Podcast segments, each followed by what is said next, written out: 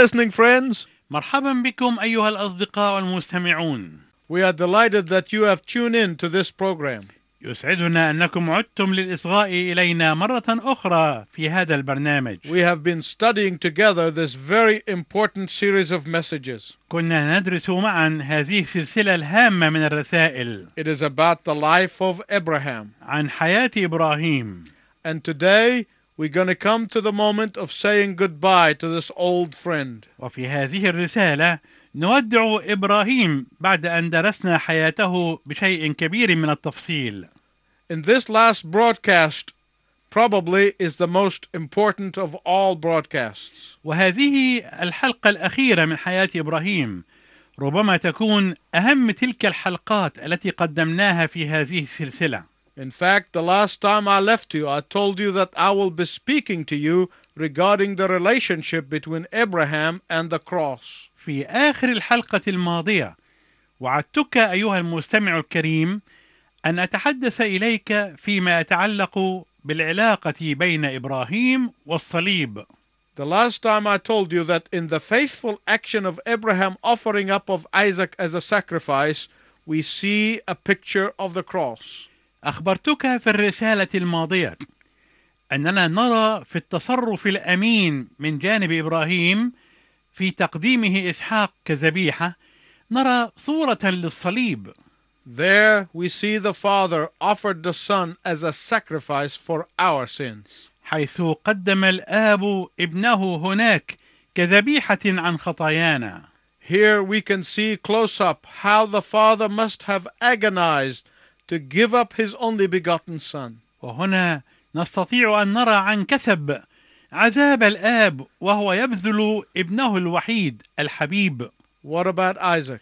ماذا عن إسحاق؟ Most historians place him at this time of his life at about between 15 to 30 years of age. معظم المؤرخين يضعون إسحاق في هذه المرحلة بين الخامسة عشرة والثلاثين من عمره So he was a strong young man. ومعنى ذلك أنه كان شابا قويا He could have easily gotten away from his 100 plus year old father. وكان من السهل عليه جدا أن يفلت من أبيه المسن الذي يزيد عمره عن المائة سنة Isaac could have said, كان في وسع إسحاق أن يقول I have enjoyed the journey, father, but I have other plans for my life. لقد استمتعت بالرحلة يا أبي ولكن لدي خطط أخرى لحياتي And lying on this altar was not one of my plans. وأن أوضع على هذا المذبح ليس من بين تلك الخطط How many of us have said to the Lord things like this? كم من الكثيرين منا من قالوا للرب كلاما كهذا I love you, Lord, but I cannot lay my passion on the altar. أنا أحبك يا رب ولكني لا أستطيع أن أضع عواطفي على المذبح I love you, Lord, but I can't lay my money on the altar. أنا أحبك يا رب لكني لا أستطيع أن أضع مالي على المذبح I love you, Lord, but I can't lay my life on the altar. أنا أحبك يا رب ولكني لا أستطيع أن أضع حياتي على المذبح Let's return to Abraham's story.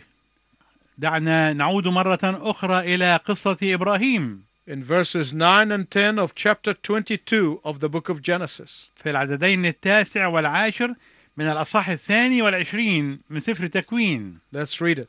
دعنا نقرأ هاتين الآيتين فلما أتيا إلى الموضع الذي قال له الله بنى هناك إبراهيم المذبح ورتب الحطب وربط إسحاق ابنه ووضعه على المذبح فوق الحطب ثم مد إبراهيم يده وأخذ السكين ليذبح ابنه But Isaac was placed on the altar, and yet he asked no questions.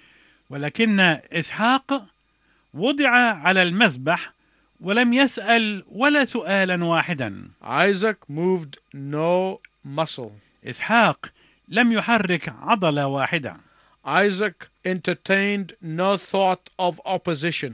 إسحاق لم يفكر إطلاقا في المعارضة The same thing with Jesus.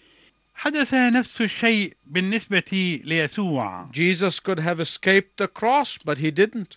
كان في وسع يسوع أن يهرب من الصليب ولكنه لم يفعل Jesus could have called upon legions of angels to rescue him, but he didn't. كان في وسع يسوع أن يطلب جيوشا من الملائكة لينقذوه ولكنه لم يفعل Why? لماذا؟ Because it would not have been in keeping with the Father's will. لأنه لم يكن بذلك منفذا لإرادة الآب Listen to what Jesus said in John 5:30. اسمع ماذا قال يسوع في العدد الثلاثين من الأصحاح الخامس من إنجيل يوحنا For I seek not to please myself, but him who sent me.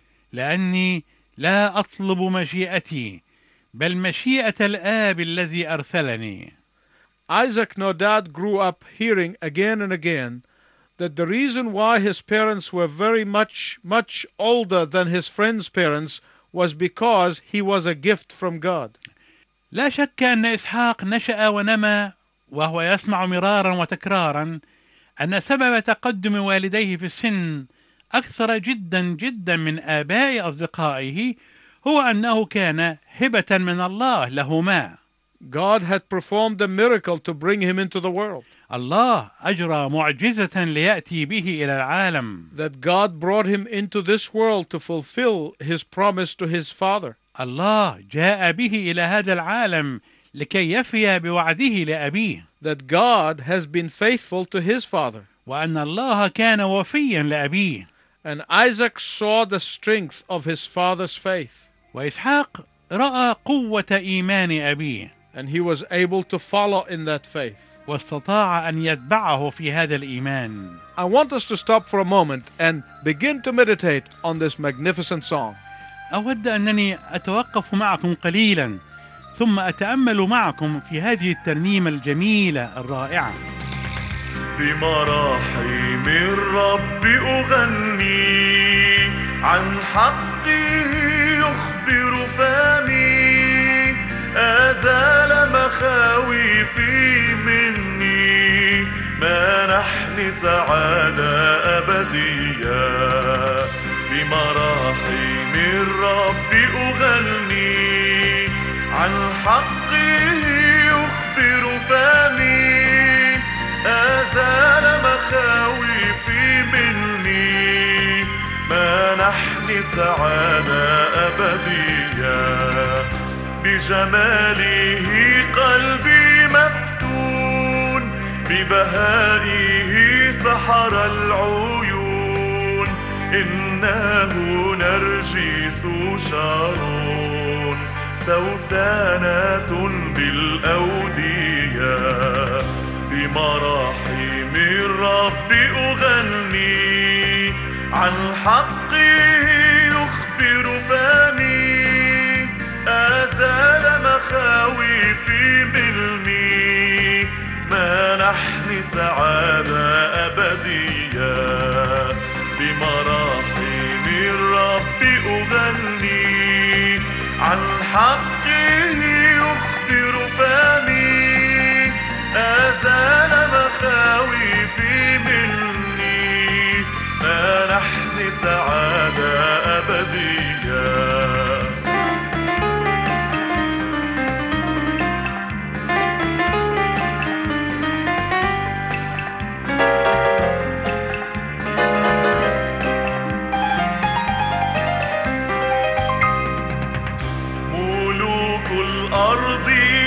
يسجدون له بخشوع يخضعون من غيره غلب المانون يسوع فادي البشرية بمراحم الرب أغني.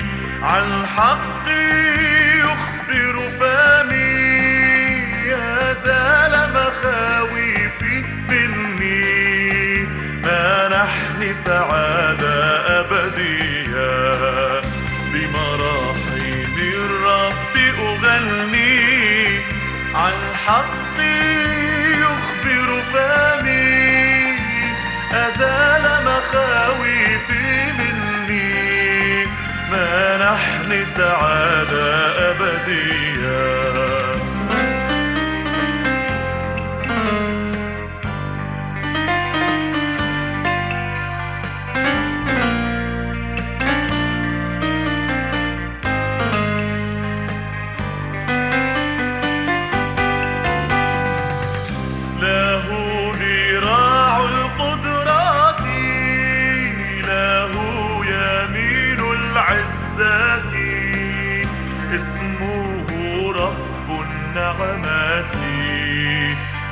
قد أعطاني الحرية بمراحم الرب أغني عن حقه يخبر فمي. أزال مخاوفي مني منحني سعادة أبدية بمراحم الرب أغني. حقه يخبر فمي أزال مخاوفي مني. منحني سعادة أبدية. من في السماء يعادله من على الأرض يشابهه. مهابته تكلله. ابن الأحضان الأزلية بمراحم الرب أغني عن حقه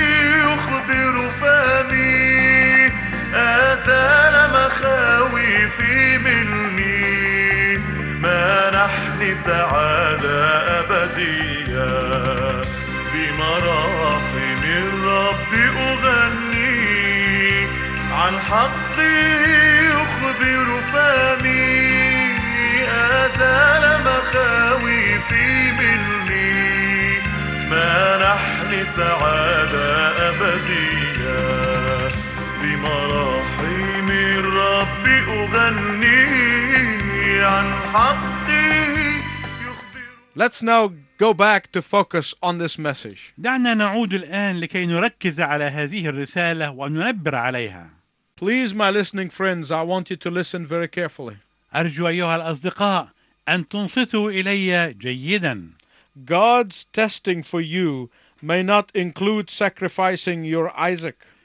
امتحان الله لك قد لا يتضمن تقديمك لإسحاق الخاص بك ذبيحة But if it was, would you be willing? لكن إذا حدث ذلك ترى هل أنت مستعد أن تفعل؟ God's testing for you may not include giving up your reputation. امتحان الله لك قد لا يتضمن أنك تتخلى عن سمعتك وشهرتك But if it was, would you be willing? لكن لو كان الأمر كذلك هل أنت مستعد؟ God's testing for you may not include giving up all of your possessions. امتحان الله لك قد لا يتضمن تخليك عن مصالحك وممتلكاتك But if it was, would you be willing? لكن لو كان الأمر كذلك هل تقبل؟ God's testing for you may not include giving up your all. امتحان الله لك قد لا يتضمن أنك تترك كل شيء But if it was, would you be willing? لكن لو حدث هذا هل أنت مستعد؟ How can a wife say to her husband, I love you, كيف يمكن لزوجة أن تقول لزوجها إنني أحبك and yet be unwilling to submit to his spiritual authority?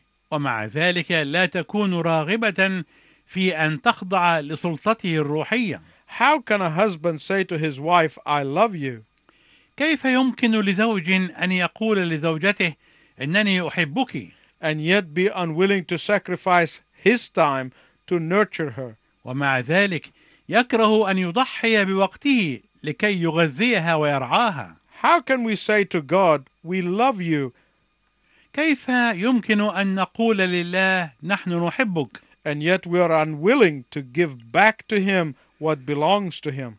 ومع ذلك لا نريد أن نرد له ما يتعلق به How can we say to God, We love you, كيف نقول لله نحن نحبك and yet we are unwilling to trust Him with our all.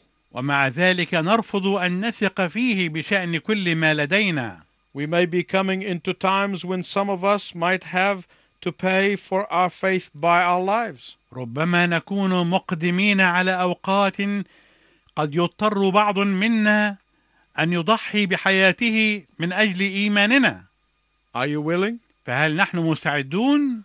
Let us see what happened to Abraham. دعنا نرى ماذا حدث لإبراهيم Genesis chapter 22, verses 11 to 13. من العدد الحادي عشر إلى العدد الثالث عشر من الأصحاح الثاني والعشرين من سفر تكوين Let's read it. دعنا نقرأ هذه الآيات فناداه ملاك الرب من السماء وقال إبراهيم إبراهيم فقال ها أنا ذا فقال لا تمد يدك إلى الغلام ولا تفعل به شيئا. لأني الآن علمت أنك خائف الله فلم تمسك ابنك وحيدك عني. فرفع إبراهيم عينيه ونظر وإذا كبش وراءه ممسكا في الغابة بقرنيه فذهب إبراهيم وأخذ الكبش وأصعده محرقة عوضا عن ابنه.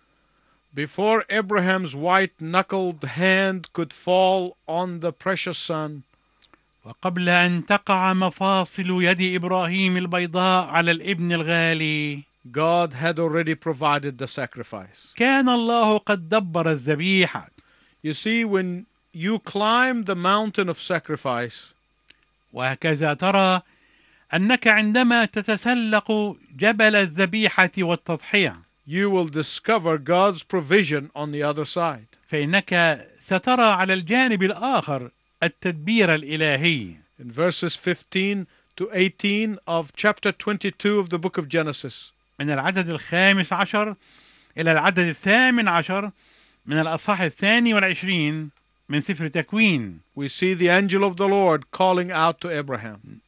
نرى ملاك الرب ينادي إبراهيم ثانية من السماء The test is over.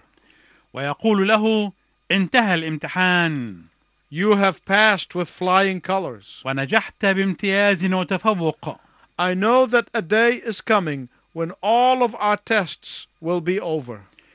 أنا أعرف أن يوما ما سيأتي تنتهي فيه كل امتحاناتنا I know that a day is coming when all of our grief and pain and tears will be over.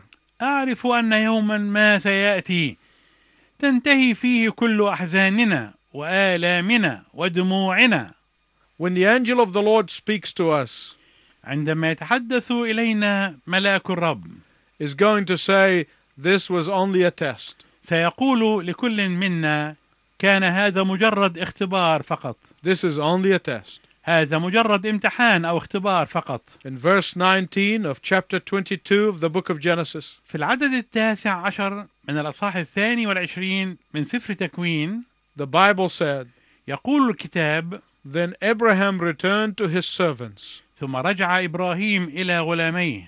And they set off together for Bathsheba.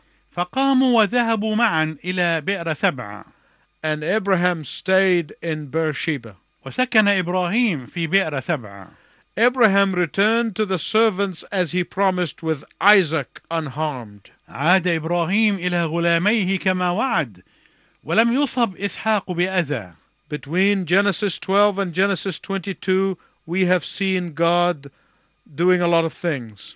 وما بين الأصحاح الثاني عشر والأصحاح الثاني والعشرين من سفر تكوين رأينا الله يفعل أشياء كثيرة We saw him prodding Abraham. رأيناه يحث إبراهيم We saw him pinching Abraham. وكأنه يقرصه We saw him smoothing. ورأيناه يصقله We saw him shaping. ورأيناه يشكله ويصوغه We saw him molding Abraham into the man after his own heart. ورأيناه يقولب ويشكل إبراهيم ليكون الرجل حسب قلب الله We have seen God pushing Abraham to the edge but never to the brink.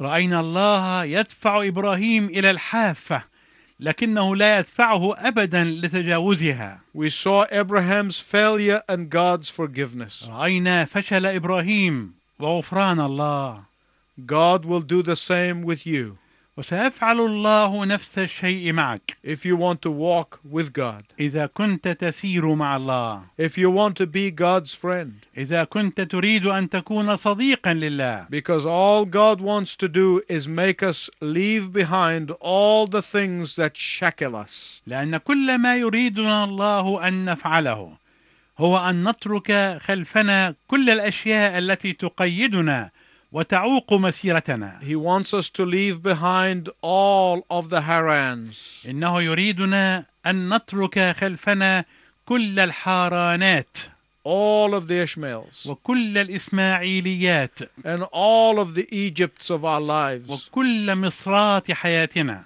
He wants us to leave behind anything that might distract us from Him. إنه يريدنا أن نترك خلفنا وأن نتخلى عن كل شيء يمكن أن يبعدنا عنه All has to go in order that we might live an unshackled life. كل هذا ينبغي أن يمضي حتى نعيش حياة غير معوقة Do you want to live an unshackled life? هل تريد أن تعيش حياة غير معوقة وغير مكبلة بقيود؟ Today you can. تستطيع اليوم أن تفعل ذلك Open your heart. مجرد أن تفتح قلبك Invite the Lord Jesus to come in. وأن تدعو الرب يسوع ليدخل إليك Say, Lord Jesus, come and take over my life. وتقول له أيها الرب يسوع تعال وتملك على كل حياتي Lord Jesus, I acknowledge you to be my Savior and Lord. أيها الرب يسوع أنا أعترف بك في حياتي مخلصا وربا And He promised to always come when He is invited. وقد وعد أنه يأتي عندما ندعوه I pray that you do so today. إنني أصلي أنك تفعل ذلك اليوم And then write to us and tell us that you did so. ويسعدنا أن تكتب إلينا وأن تخبرنا بأنك قد فعلت ذلك Until we meet again, I wish you God's richest blessing. وإلى أن نلتقي معا مرة أخرى أرجو لك بركات الله الوفيرة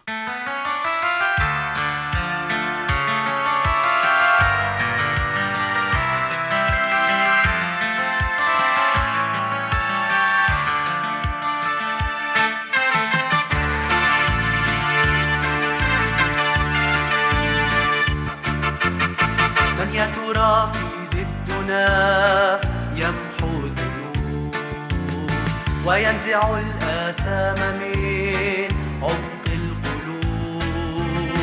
من كالمسيح قد فدى كل الشعوب. من أجلهم تحمل موت الصليب. نعم هو يسوع سيد الفريق.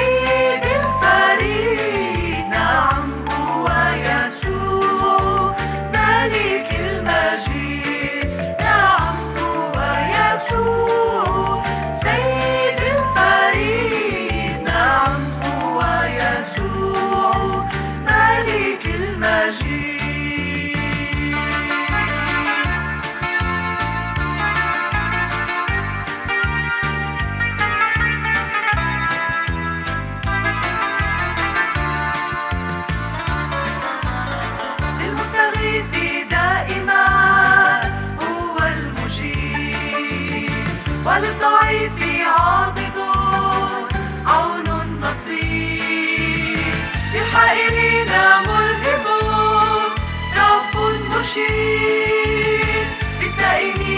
قوله يهدي نعم هو يسوع سيد نعم هو يسوع المجيد نعم هو يسوع سيد يسوع ملك المجد